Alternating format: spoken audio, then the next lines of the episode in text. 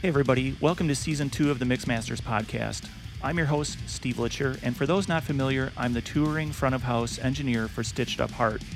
Working with Stitched Up Heart has led me to meet an incredible number of really talented people, and I wanted to introduce you to them. I wanted to let you hear their stories and learn from their experiences. This is really your chance to listen in on behind the scenes talk and to learn from some of the best in the business. I have to give a huge shout out to my pal Merritt Goodwin for this killer intro music. Merritt is the lead guitarist for Stitched Up Heart, and he's also an extremely talented composer. Give him a follow on Facebook at Merritt Goodwin or on Instagram at Merritt Goodwin Official. Now let's bring up the faders and jump into this episode of Mixmasters Podcast.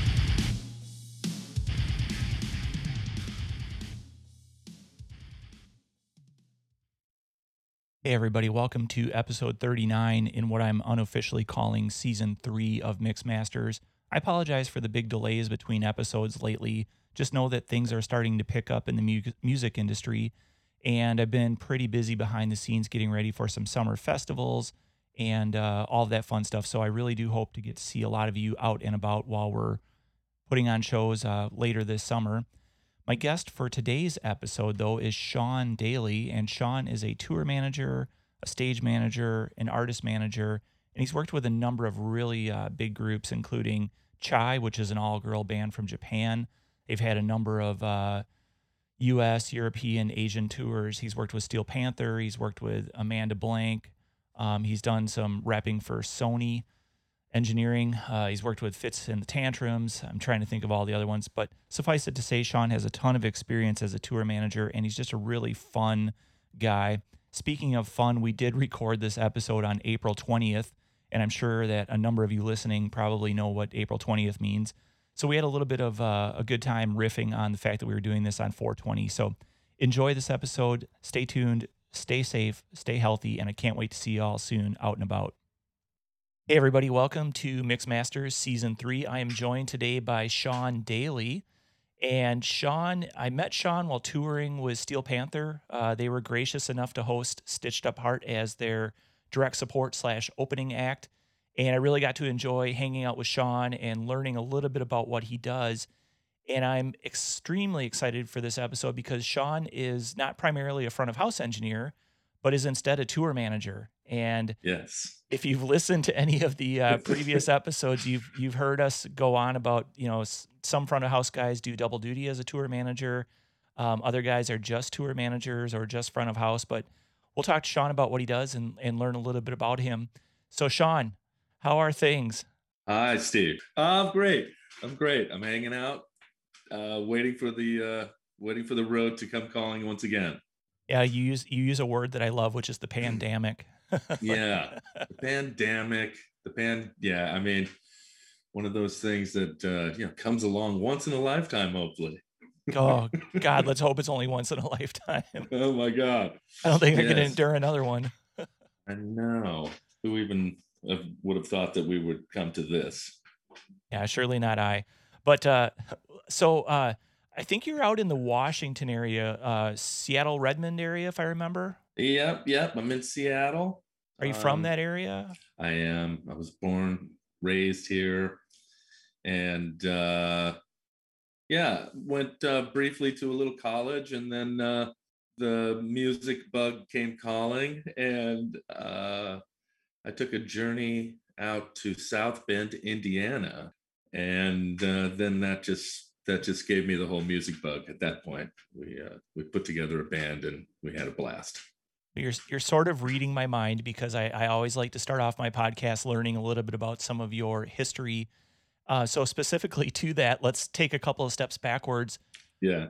How old were you when you got into music, and did you gravitate towards an instrument right off the bat, or you know what what got you interested in music? Um, my mother put me in the church choir, and that turned into school choir, and then you're the kid in high school choir and you meet up with some guys that have instruments and they you know ask you hey you like heavy metal and i said yeah i love heavy metal and then uh you know if you could hit the note if you could sing queen of the reich uh, by queensryche if you could hit that high note man you were you were there so can you hit uh, that high note I used to, Steve. Yeah. Oh my I God, really? that high note. Sure. Wow. Yeah, Geoff Tate, amazing. Yeah. So that's kind of where it all where it all started. We had a band. We didn't have a bass player, and our first song that we did was Green Manalishi at the talent show. And we had two guys playing guitar, drummer, and I was singing. Yeah, it was awesome. Awesome. Are you primarily a vo- were you primarily a vocalist or did you ever pick up an, an instrument at any point? Um, after we did this sort of half set Grateful Dead cover band, and then we'd move into another half and we'd do all these other covers that were kind of hip to the time, The Alarm and U2, those kinds of things, and some Ramones. Uh, we moved on and we went to Chicago. And at that point, I bought my first guitar. I was uh, 20 years old and uh, yeah, bought an acoustic. Oh, that's awesome. Did you sort of stick with it or was it just something you like to pluck around on? Yeah, I didn't really have anybody to teach me much, so I just kind of did what I could, taught myself, and uh, you know, not very much, but some. yeah. I'm in the same boat. I, I picked up guitar really late in life. I tried actually at a younger age before the internet was really prevalent. And Yeah. I don't know if you ever messed around uh, in the earlier days of the internet, but like finding your first set of tablature online and you're like, oh man, this is going to be so easy. You know, they, they tell you where to put your fingers and it still didn't work for me. I was I was terribly lost. Um, and then this is skipping forward a little bit, but I was living with uh, Jennifer Batten, um, who was the guitarist for Michael Jackson at the time. And she, of course, was this guitar wizard, and she always had this sheet music everywhere.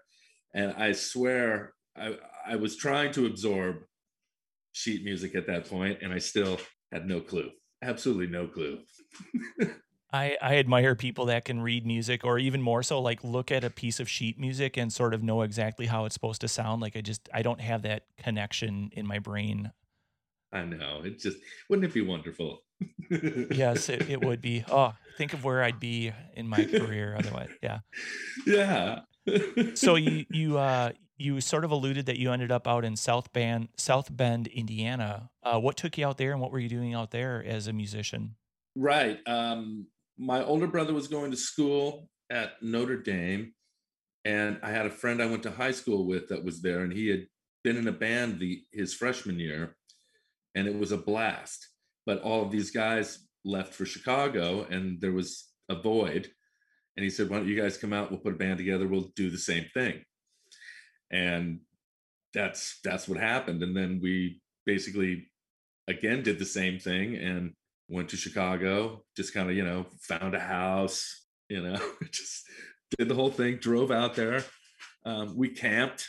You know, along the way, we drive back home to Seattle. Um, kind of in between for like a few months. Uh, I had a 51 Ford pickup truck, and you know we we I think we were running on maybe six cylinders by the time we hit the Columbia River, and we even had to stop and buy a couple of flashlights at a little stop and go kind of deli so we could duct tape those to the bumper. We lost the tail lights and we kept getting pulled over. So we duct taped some headlights, some flashlights to the to the bumper. We put some wet, some red wax paper uh, with some rubber bands, and uh, anyway, it got us home. Well, I, I know about getting pulled over for not having lights. Uh, when we were on the Oh, tour man. with you guys, we got pulled over because our trailer didn't have taillights and we'd made it like 80% of the way through the tour without them. And then somewhere in Indiana, of all places, I think it was that we got stopped. Yeah. oh man, yeah, nothing worse than getting pulled over and you have no idea why. Yeah. Oh, well, I wasn't driving, so thankfully, but I was, I got woken up, you know, because I felt everything coming to a halt. And then Yes, you had the gr- the great Alan. from Boise, Idaho, and that's my horrible Scottish accent. So, all right, enough about that. We'll we'll get into that in a minute. So, I know you as a tour manager, but have you Mhm. done anything else in the music industry besides, uh, you know, going from vocal, being a vocalist, and you know, sorting things out in the Midwest and and around, and then you know, jumping into tour management? Was there anything in between? Yeah, yeah. So there there was the you know jump in a van with your friends uh, role, uh, and then you just kind of went from there. Um, at one point, somebody was looking for a stage manager, production assistant, and I got the call and it worked out. And that was a really great job. Probably one of my favorite jobs was working with this band, which was a small mini orchestra, I would say. Uh, it was called Pink Martini, and they're still around. They play a lot of shows. They they took me around the world my first time and just opened my eyes, and it was amazing. And working with symphonies and you know orchestral musicians and uh, uh, just it was a whole different kind of lifestyle uh, on the road 100% different than any rock and roll yeah Yeah, I imagine it was a, a fairly decent sized production if they had a stage manager, and then I'm assuming they had like a production manager and the tour manager and all that stuff. So I didn't really intend to go into stage management discussion, but what Yeah. what do you do as a stage manager in that sort of capacity? so mostly you're interfacing with union crews in theater houses and a lot of other orchestral sometimes the uh, the band is playing with actual orchestras. And so you you're you're putting your band in front of an already established room full of you know uh, um, outstanding fantastic musicians. And so it's kind of a new thing sometimes you know I, I feel like we were touring at a time and joining up in these pop series when they were really trying to attract a whole new audience to the to the orchestra again. And so it was fun. But it was basically you set up each position on the stage you explain to the people where you how you do it you know they've already seen your stage plot most of the time even if it was five minutes prior. And uh you know they can digest that stuff in a hurry and uh you just make make the day roll and and you know get from a to z and hopefully have a good day Rinse, lather, repeat. Do it in the next city yes tomorrow. yes Yeah. exactly How long did you uh, stage manage for? up around let's see about 2006 to 2008 Oh, yeah so somewhere in the middle of six and early eight I think I was working for a bank at that time, which was not as sexy or fun as being a stage manager touring the world. wow yeah Okay, so you're stage managing, and then did you take the next step into being like a production manager or into tour management, or how did you end up where you are today? Take us through that Ah, that sort of stretch. so basically when you're a, so this particular crew setup had people doing multiple hats so some days you are doing things like calling the lights you're queuing when and who to pick up for a solo because you know the spotlight operator has never seen your show and you know they don't know the song and you got to tell them that the trombone guy way over on stage left is about ready to walk up and do something which he hasn't done the entire night. So uh, you have to cue people in and you have to you know do it in a nice way. And uh and so let's see i lost my thought. Where were we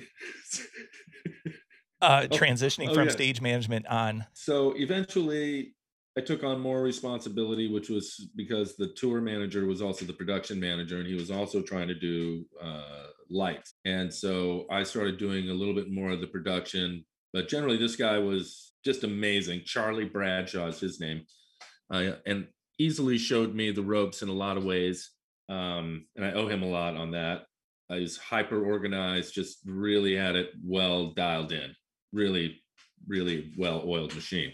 And um, from there i just i just i was working as a promoter rep uh, going to japan uh, every summer to do this really big music festival called summer sonic.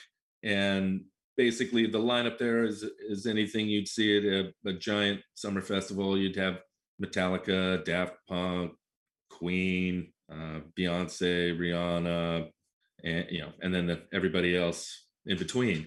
And uh, i'd see them i'd do that for a couple of weeks. It was a about 150 bands uh, they transition overnight. And it's just this massive massive undertaking. And i got to learn from that process and see how well that was dialed in. And it was just amazing to see how they could mirror one band's setup without even you know because they're sending pictures over to the other city and that crew's already re-imaging their setup for the band before they even get there. And it, so it's just amazing. And you can you know you can see all of the transportation coordinating going on. They're, they're up all night. It's just it's wild and and just so together it's it blows your mind.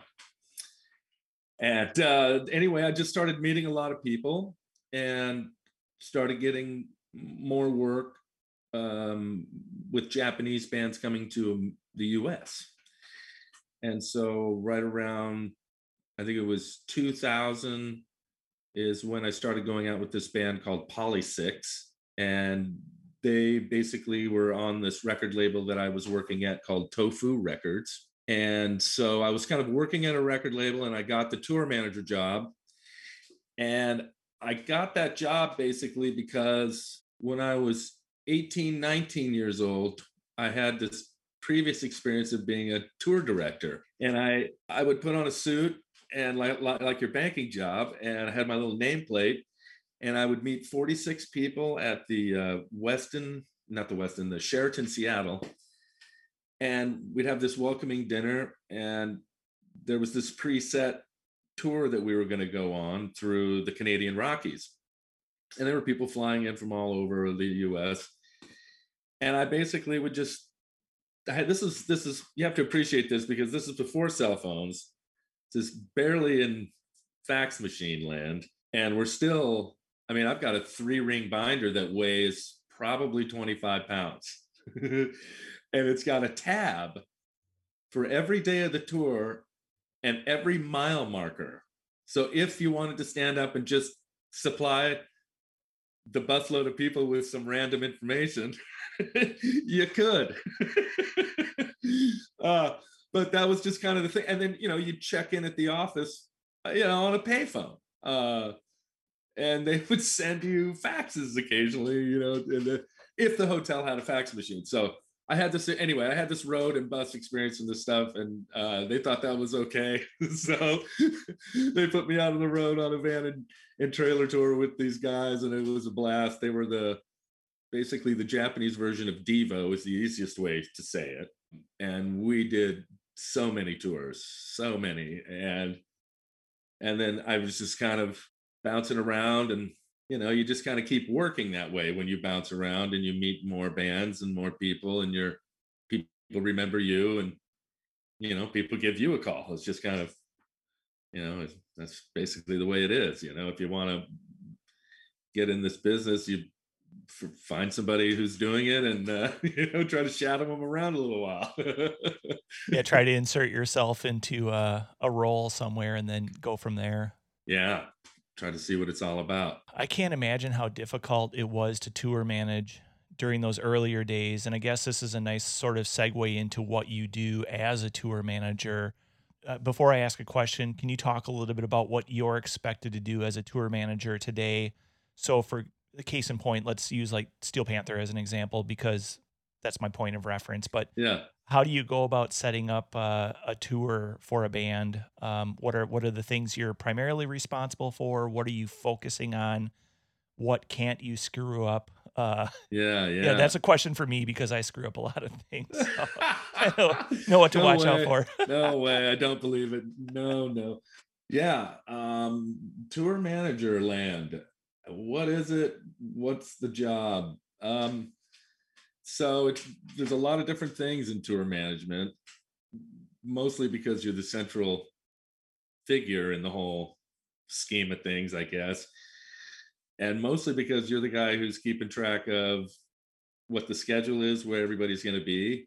You're sort of like an oracle. You're you you you know where you you know what company the lights are from and the, you know just all the random little tidbits that people want to come up and ask a quick question they pop their head into your office and they magically think that it's you're going to be able to roll it off your tongue. So you try to you try to you know basically digest all those things and you keep you keep the flow and the you're you're an accountant you're you're a ticket counter you uh you know there's so many different things to to really keep track of. And then of course you've got support people eh, you know with travel and you know your hotels and this kind of stuff. But you know you're generally just doing a lot of checkup on is that right? Is this right? You know you know what keeps me awake at night is the stuff i can't control you know um, flight delays ferry cancellations something the bus breaks down you know you know and you just can't do anything yeah, I'm knocking on wood because I don't think any of us had any issues with vehicles on our tour in 2019. So, you know, let's continue that good streak where everything exactly. was uh, functional and, and behaving. Yeah. So, are you uh, in your capacity as tour manager? Uh, maybe not for Steel Panther, but for other bands. Are you uh, mapping out like the route that that the bus driver is going to take, where your scheduled stops are? Um, you know, are you following up on advances for equipment? And we can talk about some of that in more detail because sure. But yeah, just sort of trying to set set some direction here. Yeah. Okay. So when I get a tour put into my lap, when someone says, "Hey, Sean, do you want to? You know, are you available for May?" And then we just kind of go through the list of, you know, who's got the booking who's got the you know the who's got the credit cards first of all where how are we going to get all this stuff paid for so who's got that um, uh, you know are we going to issue the tour manager card for the tour so that i don't have to you know deal with all the nonsense that happens when the card number doesn't match when you get to the front of the hotel desk i mean you there's all these things that you really want to you know go go well, go smooth. And so you want to do these small things that'll help you get there. Um, sometimes bands have a manager and you have to interface with the manager or managers plural those you know experiences can be from the helicopter manager who's there all day everywhere you go to the absent manager who you can't reach and you you know you don't know what's going on you know? So uh, that's kind of a big thing too. You you get to understand and you get to know what it is that you personally need to be successful at your job and if you feel that the manager or management or somebody along the line isn't you know maybe what you feel comfortable with that you can do a good job. Um, you, you can't sometimes you just can't take the job. But you just try to prepare yourself anyway to do the same thing each time. And so you get your set of shows from the uh, booking agent, and that pretty much is your uh, constellation in the in the map of things. And from there, you try to figure out what happens in the gaps because that's that's the important part. that's not nobody's really decided, talked about. Sometimes there are. Sometimes people have, you know, well, we're going to my grandma's house. We do that every year. You know, okay. I didn't know that. So those those are the things that you kind of have to get a little more uh, personally involved in with the planning. Sometimes bands will have their favorite hotels in cities, and so you just want to make sure that you you're there. You know, uh, but these are the things that you kind of have to ask up front uh, when you're getting into the early part of the things. You know, how much can they afford for a hotel room? Um, how many rooms are we getting? Um, and you just start getting into the nitty gritty and the you know the transportation configuration is big too getting things booked have is it booked you know sometimes they book them before you are hired and other times they're not and uh, so that makes you know a lot of difference when you're you're booking hotels because you have to have parking for sometimes a bus and that doesn't work everywhere so yeah uh, and you just start putting the pieces together really you develop your contacts list for all the main figures with the booking agent, the management, uh, business manager, uh, where the money's coming from. And yeah, and you just start going through all of the daily schedule stuff. You know, does the band like to uh, do interviews before um, the show? And if so, how many hours before? Um, how many is there a quiet hour for them? Two hours, you know, before the show. Uh, some people like to talk right up until they got to go. Uh, so it you know just just depends on who you are and who they are, and so you start you know trying to get into the, some of the smaller things uh, what do they like to eat? You, you, know, their backstage food. You do all those things to try to make sure that they've got all the things that they need to do their job. And when they're happy, they do their job well. And that's the whole idea. Because when you see a band and they're kicking ass, you know, that's why more people buy a ticket again. And that's that's what it's all about. How many tickets? Yeah. Well, and I do want to talk about the ticket counter statement from earlier, but I want to go back mm. uh, just one little detail.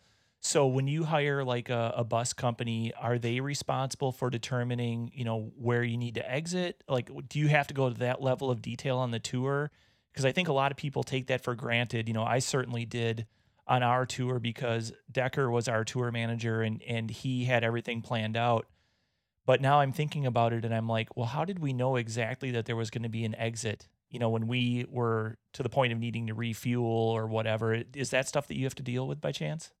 No, I mostly the bus driver. The bus is his kingdom. I give him, you know, now we have the app, so that's fantastic. I don't have to sit there and make Excel sheets and printouts and all that stuff down at Kinko's anymore. And uh, master tour, that everybody's on it. It shows when we're leaving, uh, when I expect to get there. My conversation with the bus driver is, you know, is this accurate? Is this time is my timing accurate? And they usually will tell you whether or not it's two hours too slow if you know if it is. And so then then he'll let you know we're gonna when we're to arrive. And so that's the point where that's that little that's that little weird spot in the day with a bus when you know some bands will sit in a walmart. Uh, some bands want to wake up and look out of the window and see a starbucks. Uh, some bands don't care frankly. And so uh, that's part of it too. So, for example, Steel Panther likes to be at a Walmart for various reasons. I mean, and, and pretty much because Walmart has various things, right? They have almost everything, and usually there's a mall and you know there's something else nearby like a home depot you know just there's just stuff and people always seem to need stuff at some point on the road so yeah, it's it's funny how much stuff you lose or forget or need once you get out there. Yeah, that was a big eye opener for me. Um, how do you handle things like crossing the border? Because uh, that was another thing I didn't really appreciate was you know how long it takes to cross the border sometimes, and what does that do to your schedule? Like, well, how do you generally approach international crossings? Like, let's say U.S. into Canada and vice versa. Yeah. So Canada has long been this thing. Yeah, I think people tend to just not really make uh, a, the the proper effort toward because they think it's just going to be well, we're just right there, and, and essentially all you really need to do for Canada is once you get there, you just need to have all your paperwork in order and everybody's passport, everything filled out, you know, print everything out, you know, the the vehicle uh VIN number, license plate, year, make, model, color. I mean, every you know, down to whatever you want. The more paperwork you give them, uh, the happier they are. That's been my experience every time. So, you know, as long as you've got printouts, you've got your uh, you've got your letter from Canada, uh, from the promoter, and that's gonna that tells the border people where you're going and you you know you list where your show is you show them your uh your schedule and uh you don't do anything funky to jeopardize um your touring in canada. You don't try to have a little event at a record store where you're selling a bunch of stuff and then you know just selling tickets for and you, you know just stuff you don't want to do. Um just stick with the program stick with the plan and rinse and repeat yeah it's my favorite saying about being on tour is hurry up and wait and then rinse, lather, mm, repeat, you know, because yeah. it's like you master those two things and you're pretty much going to enjoy yourself. Yeah. I mean, inter- international touring, it's the, the, the, hardest part is probably the carnet and just making sure that all of your equipment's covered and that you get it stamped on your way in, on your way out of each border crossing, you know, and as long as everybody has the proper immunizations, even uh, you know, you're going to Brazil. There's there's two immunizations you're going to have to get just to go there, and you know, just just everybody has their up to date stuff, and make sure that you know if somebody's passport is going to be you know expiring soon, and it's somebody on the tour, you know, you just kind of make sure they're they're in the process. You know, get it done. You know. Talk, talking about Brazil, I want to talk about fly dates in a minute, but uh, let's let's stay on uh, sort of uh, U.S. Canada type of shows Sure. here. So you get to the venue, the bus arrives safely on time. Everybody got to refresh their stock of whatever at Walmart. you know all that fun stuff. You're at the venue now. Now, how does your day unfold? Yeah. So then it's like the ants, and we all spread out, and everybody's got something that they're wheeling in. You know, some small piece of luggage. Uh, myself, I head up with the promoter rep or the building rep. We directly go to the dressing rooms, and usually the band is right behind me. Um, sometimes they're not, but usually they are. And we immediately get up there. We assess the rooms, despite the fact that they send me pictures and descriptions it's never quite right and so you have to take a look when you get there and at that point everybody gets a room assignment one way or another and you set up your shop and your desk and yeah i, I basically carry a, a canon ip uh, 110 and i carry a scanner like a big full one i don't think i have to take those around anymore but i just I like them. I, I haven't gotten used to the phone yet with the little PDF app. I don't know. Maybe I will. but uh, yeah, and so at that point, I'm set up. I'm ready to go. I'm starting to look at my guest list. I'm starting to see where we are. Um, I'm looking for food in about 30 minutes from there. and uh, yeah, and then I'm just interfacing with the promoter rep all day on on everything from how many towels I need to how many, you know, towels and water, how is the catering, uh, you know, what do you need, you know, meal buy with the opening band, uh, you know, yeah, the ultimate opening band's are going to arrive at some point, right? And you're just going to kind of show them where they're at if you want to, you know. Sometimes not. Yeah. Are you? so I, I stole the page out of your book. I bought a portable printer also because I saw you had that on tour, and I was like, I don't know if I'll ever need this, but it's a pretty awesome thing. Yeah. Are you printing signage for the event then also? Like, are you are you the guy who puts up like catering this way, restrooms that way, like put the names on the dressing rooms and stuff, or is that the venue? Yeah, I the venues are really good about putting up their general signage for all their the usual stuff. And then all I'm doing is just the the doors for the artists. That's pretty much it there. And then I'm printing out a set list from the night before and so the guys can look at it, um, see if they want to amend, adjust, do whatever.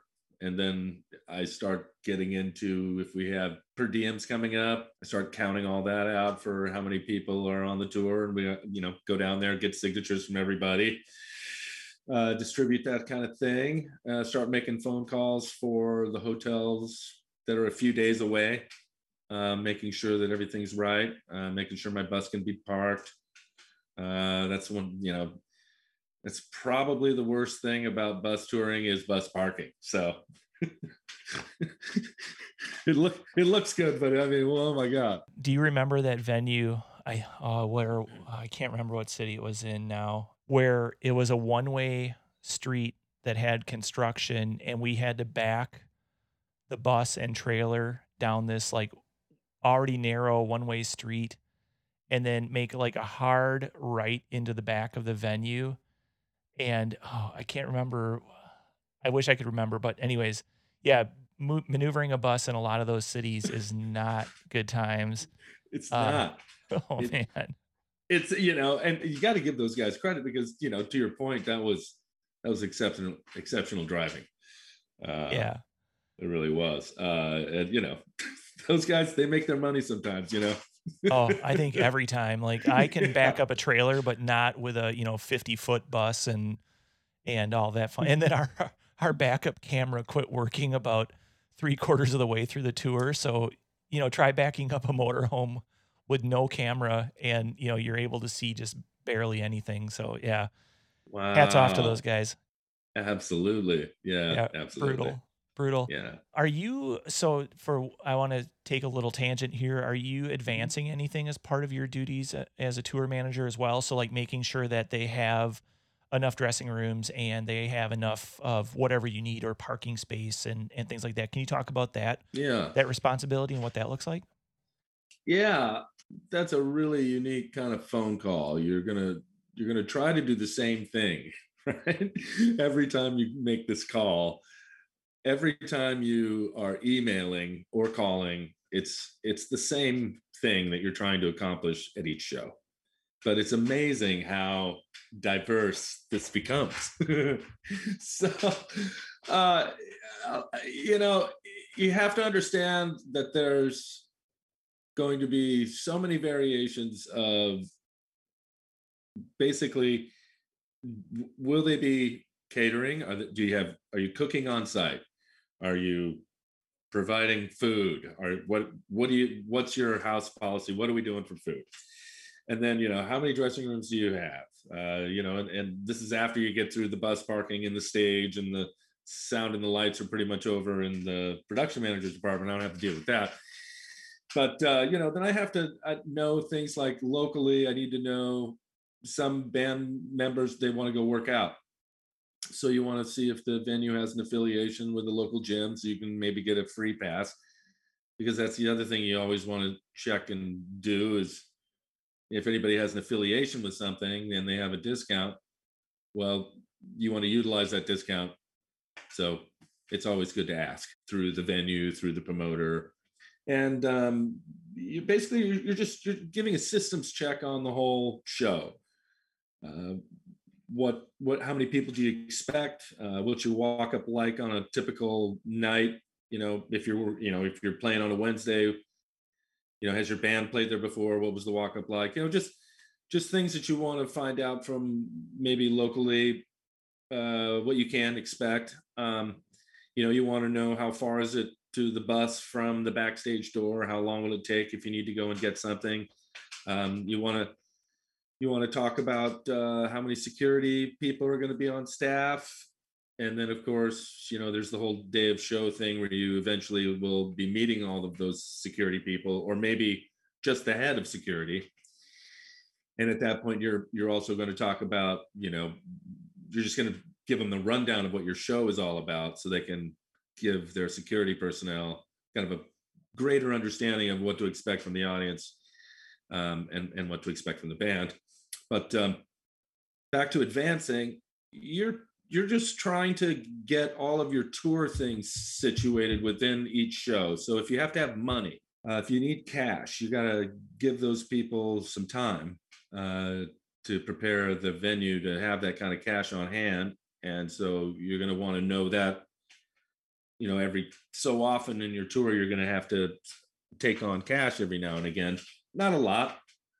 You don't have to go crazy. And frankly, if you're uncomfortable with it, you can just take a little bit at every stop if you want, but that's just another thing you have to organize in every city. So, you know, the advanced thing is just like this whole if they have questions for you, you know, what what are you going to do with this? What are you going to do with that? You know, and sometimes you don't know the answer because the it's not a normal thing. Uh, but generally it's it's just questions about the band, the show, the timing of the show, the opening of you know the the doors and the uh, you know, well, we get our people in quick over here, and you're like, are you sure you can get this done in a half an hour? And you're like, we can do it. I'll show you. We open up six gates, two over here, two over here, two behind me, and you know, and they start explaining to you, you know, how they're going to make it all happen. And that's, you know, just just basically the whole rundown of the job.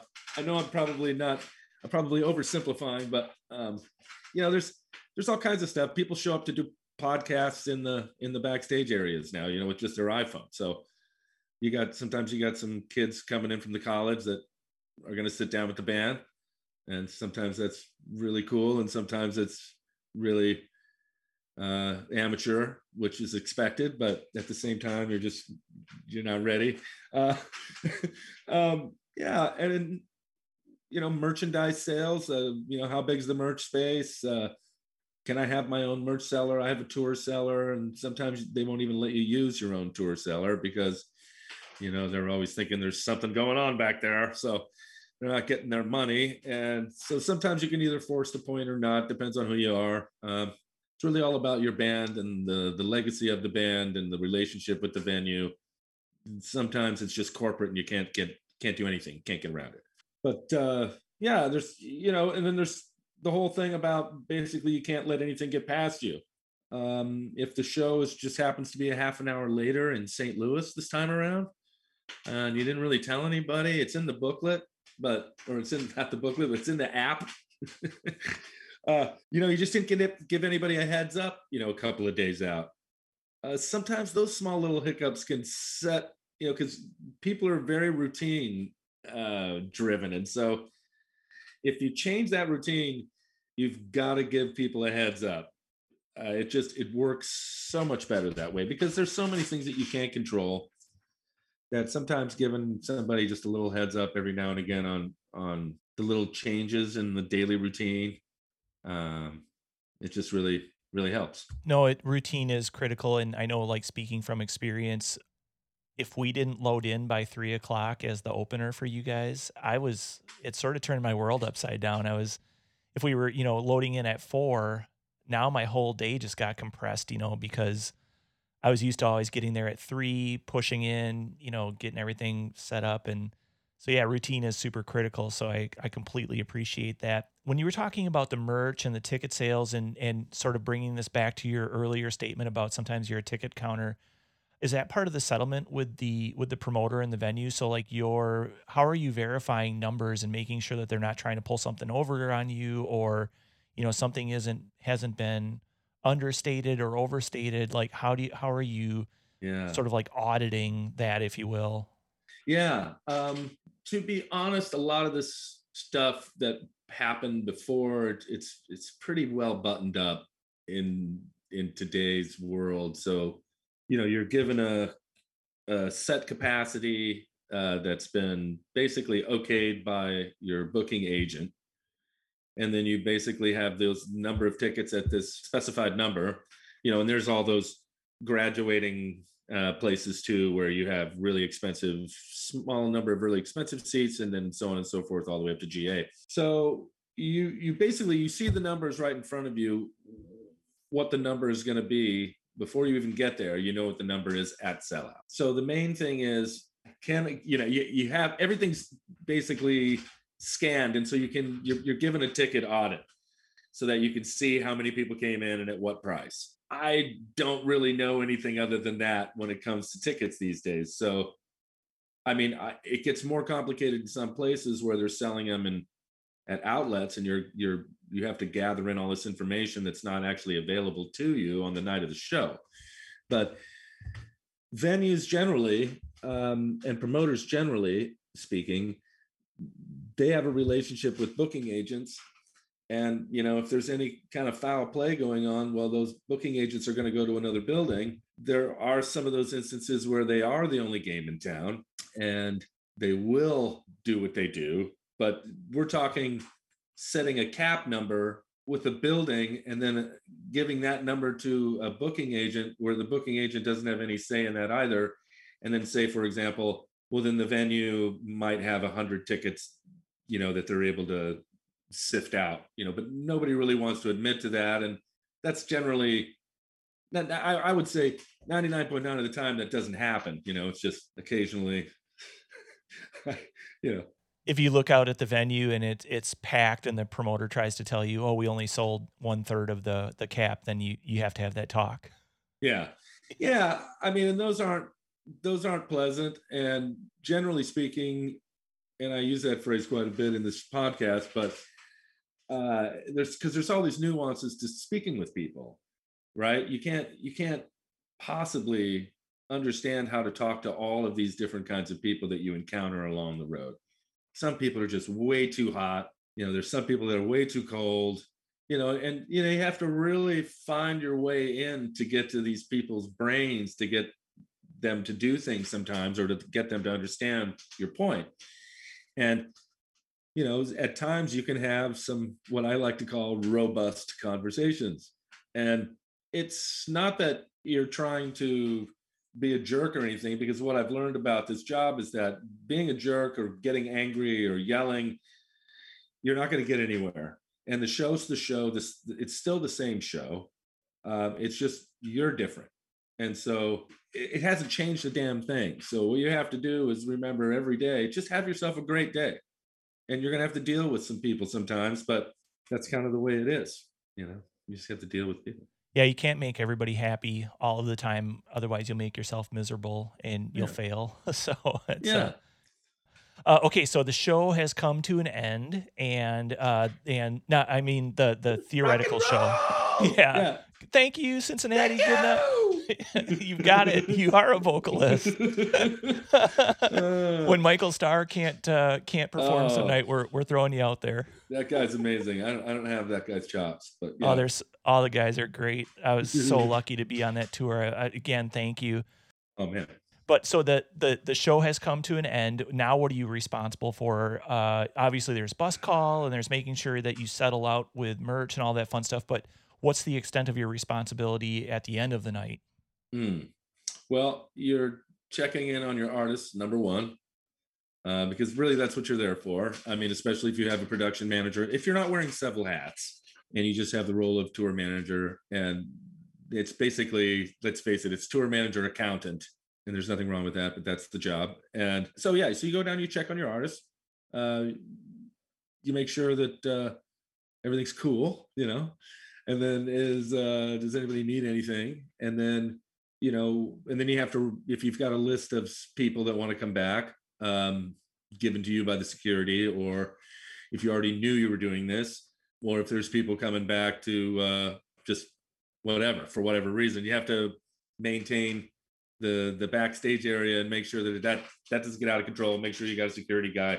You know, um, it gets fun back there. Certainly, it gets gets fun. You see with the as people tour more and more, they just they do that kind of thing in a separate area, and they love to keep their backstage area just nice, clean, and quiet. You know, it's kind of like your because it's just sort of like your room for the day. You know, No, green rooms are they can make or break the event. know.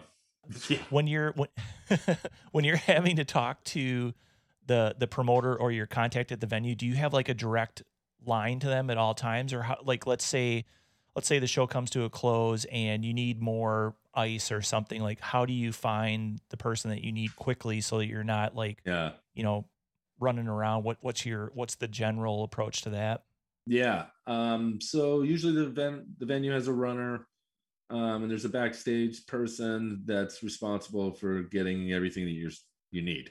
So that person is usually very close by when the show ends, and and that's where they should be. If they're not, they're just not doing their job right. Sometimes you got them on radio.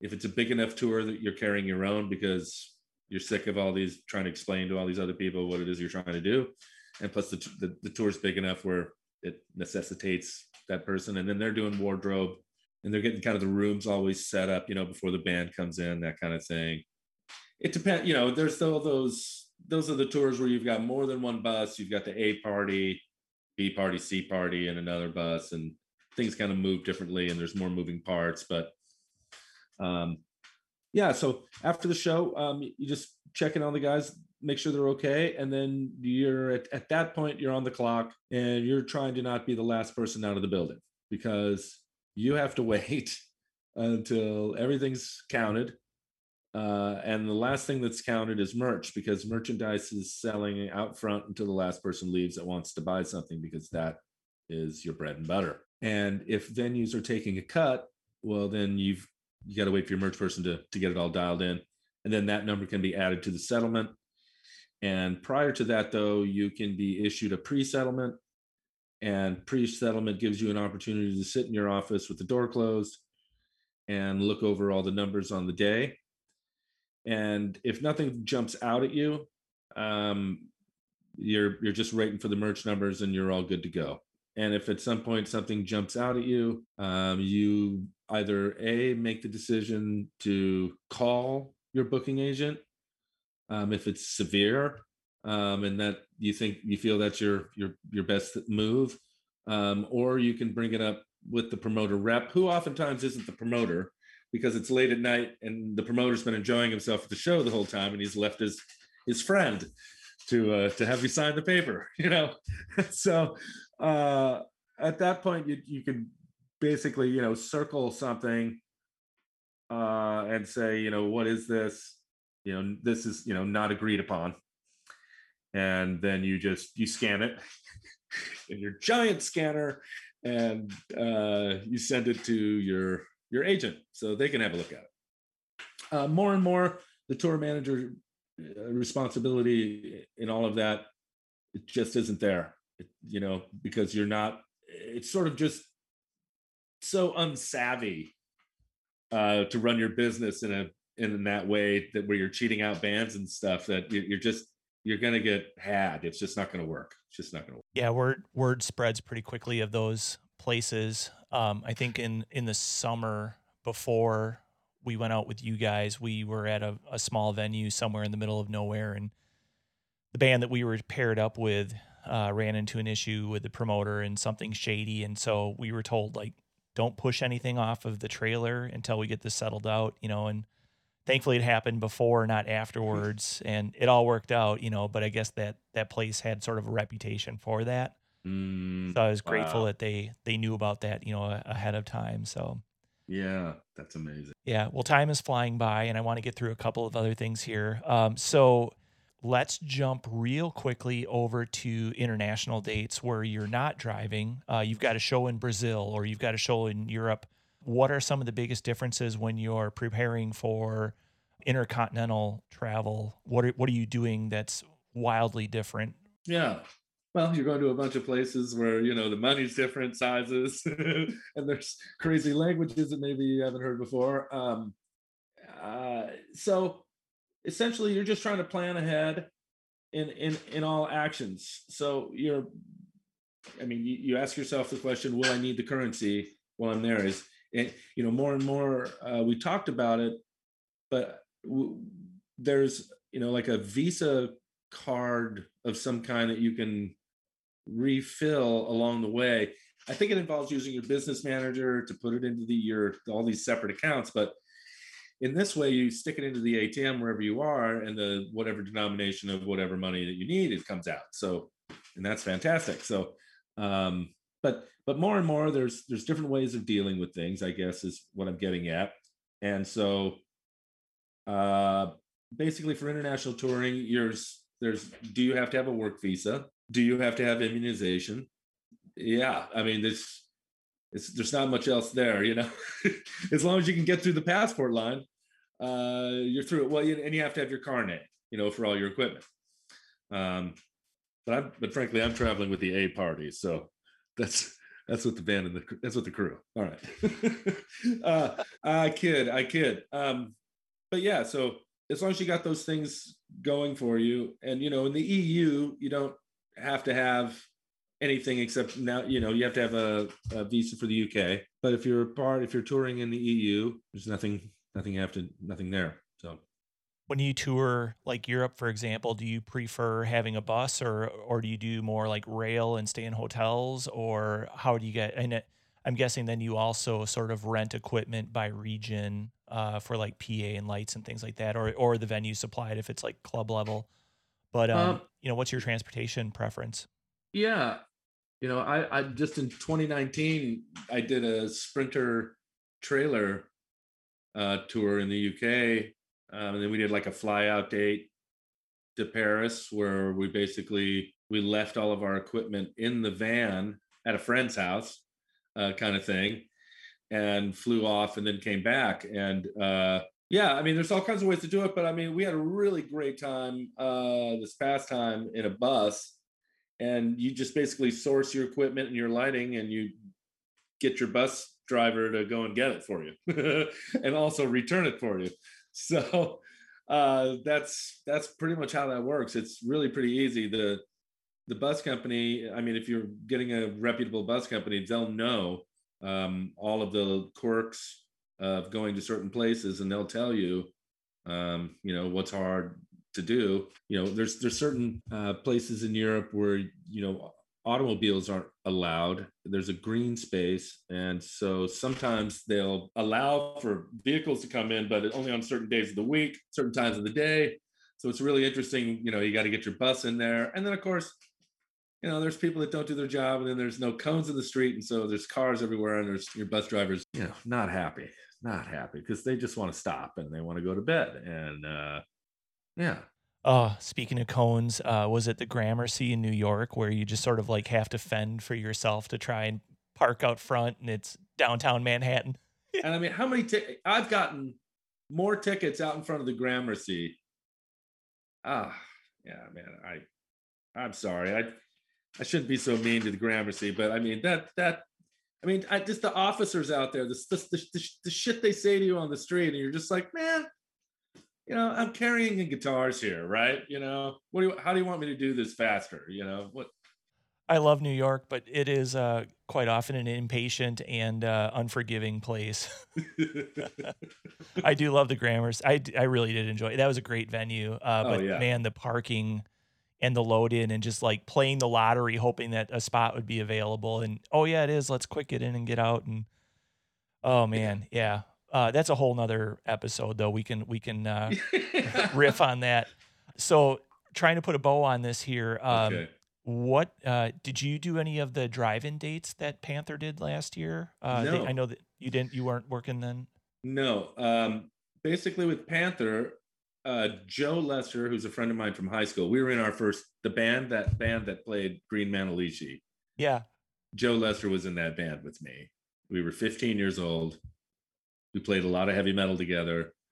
He got me down to LA to be in Freak Power Ticket with uh, Darren Householder and Ray Luzier. And uh, it was an awesome band. Uh, and I owe Joe a lot of that stuff. But anyway, Joe got me this job because we both went to school together and he knew. Anyway, I've known these guys since this place, FM station, uh, Filthy McNasty's, and, and it was like the last place where heavy metal was still going when I got down there. But uh, Joe basically is their full time like tour manager, I would say, and I'm kind of their road manager when we do the longer runs when they need a guy. That makes sense. Yeah. It also plays nicely with all of the different hats that you get to wear. It uh, it feels consistent. So, what are you hearing or seeing for 2021? Are you uh, you got any nothing coming up or anything Zero. coming up? Zero. Zero. We had uh I had just a wonderful year in 2019 and 2020. I had Chai, which is an all-girl band from Japan. They just signed to Sub Pop recently, so I'm going to see more of them when they come up here. But that won't be until 2022, and then all the Steel Panther stuff is for me is probably not going to happen until 2022. But it's you know it's starting to come back a little bit, so it's just going to be a while before we get that full tour thing happening. Yeah. In full disclosure, we are recording this on April 20th, 420 day. 420, dude. uh, so it, people, uh, if you want to re relive and cel- re-celebrate the date, uh, just pretend it's 420 when you're listening to this. Well, Uh, I, I could, I could, we gotta have a soundtrack to 420. Uh, it didn't work. It's It- I haven't used that in a while. I'll, I'll insert I'll insert some uh, like bubbling noises. it is it is Seattle after all, Steve. I mean, it's been we've got more products up here than you can you can. You got shops there in uh, Wisconsin? Not to my knowledge, I don't think uh, anything has uh, been legalized or passed. Uh, I think it's been sort of decriminalized in Madison, but um, so yeah, it's Yeah. uh, it's it's Wistucky a lot of times. You know, we're behind. Quite a bit. but you have spotted cow. Oh, your And- memory is outstanding. Yes. Oh, yeah, man. That was, you know, Wisconsin. There's a special place in my heart for Wisconsin. I love the beer and then all the German sausage stuff that I experienced. Um, it's just outstanding. It's world class. It's unbelievable. it's it's not all bad but yeah so uh, for us what we're seeing is just weekend festivals um, that's where i was going with the the discussion there was um, you know we're i think we've got some stuff coming up in july and august and september and then my fingers are crossed that people continue to vaccinate and you know be respectful and and stay safe and hopefully the pandemic gets put behind us and then i can hang out with you on the road again That would be awesome, Steve. That, that'd be so much fun. I'd love to do that again. Oh, it's yeah. If I would love to too. You're you're a, a real pro uh, when it comes to tour management and just really fun to hang out with and you know learn from. And I really appreciate your time on the podcast today. So uh, maybe we'll uh, wrap up here and, and call it good. Yes, sir. Sounds awesome. Cool. Thanks for having me, Steve. It's a lot of fun. Yeah, it's my pleasure. Thank you for being on. And uh, yeah, I hope to see you soon. All right, man. Peace. And that's a wrap on this episode of Mixmasters. I hope you enjoyed the show, and if you did, please be sure to subscribe and then tell a friend. Or maybe leave a review on Apple Podcasts. I'd certainly appreciate it.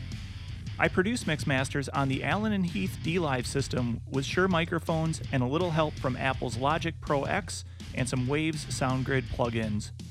One more round of thanks to Merritt Goodwin for the music, and until next time, stay safe and healthy, and thanks again for listening.